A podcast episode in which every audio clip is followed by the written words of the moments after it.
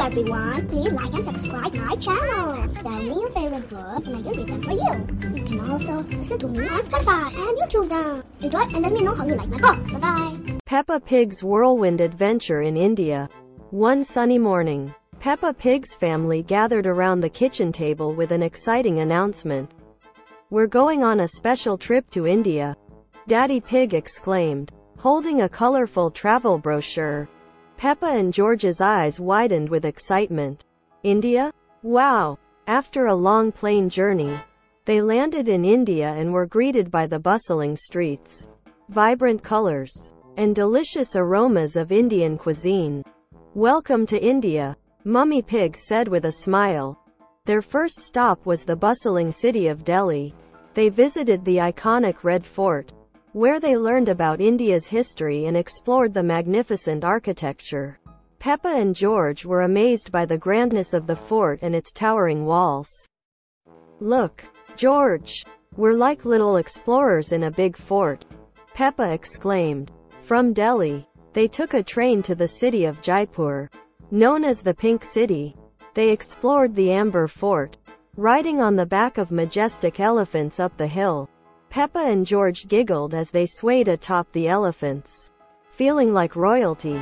Look, Mummy, we're riding on elephants, George said with a big grin. In Agra, they visited the world-famous Taj Mahal. Peppa and George were in awe of the stunning white marble monument, and they learned about the love story behind its creation. Isn't the Taj Mahal beautiful? Peppa? George asked. It's more than beautiful. George. It's like a palace from a fairy tale. Peppa replied.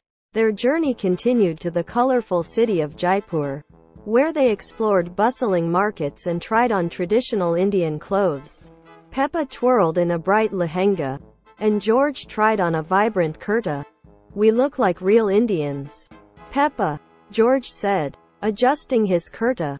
They also visited the serene backwaters of Kerala, where they went on a peaceful boat ride and spotted playful dolphins in the water. Peppa and George were amazed by the natural beauty surrounding them.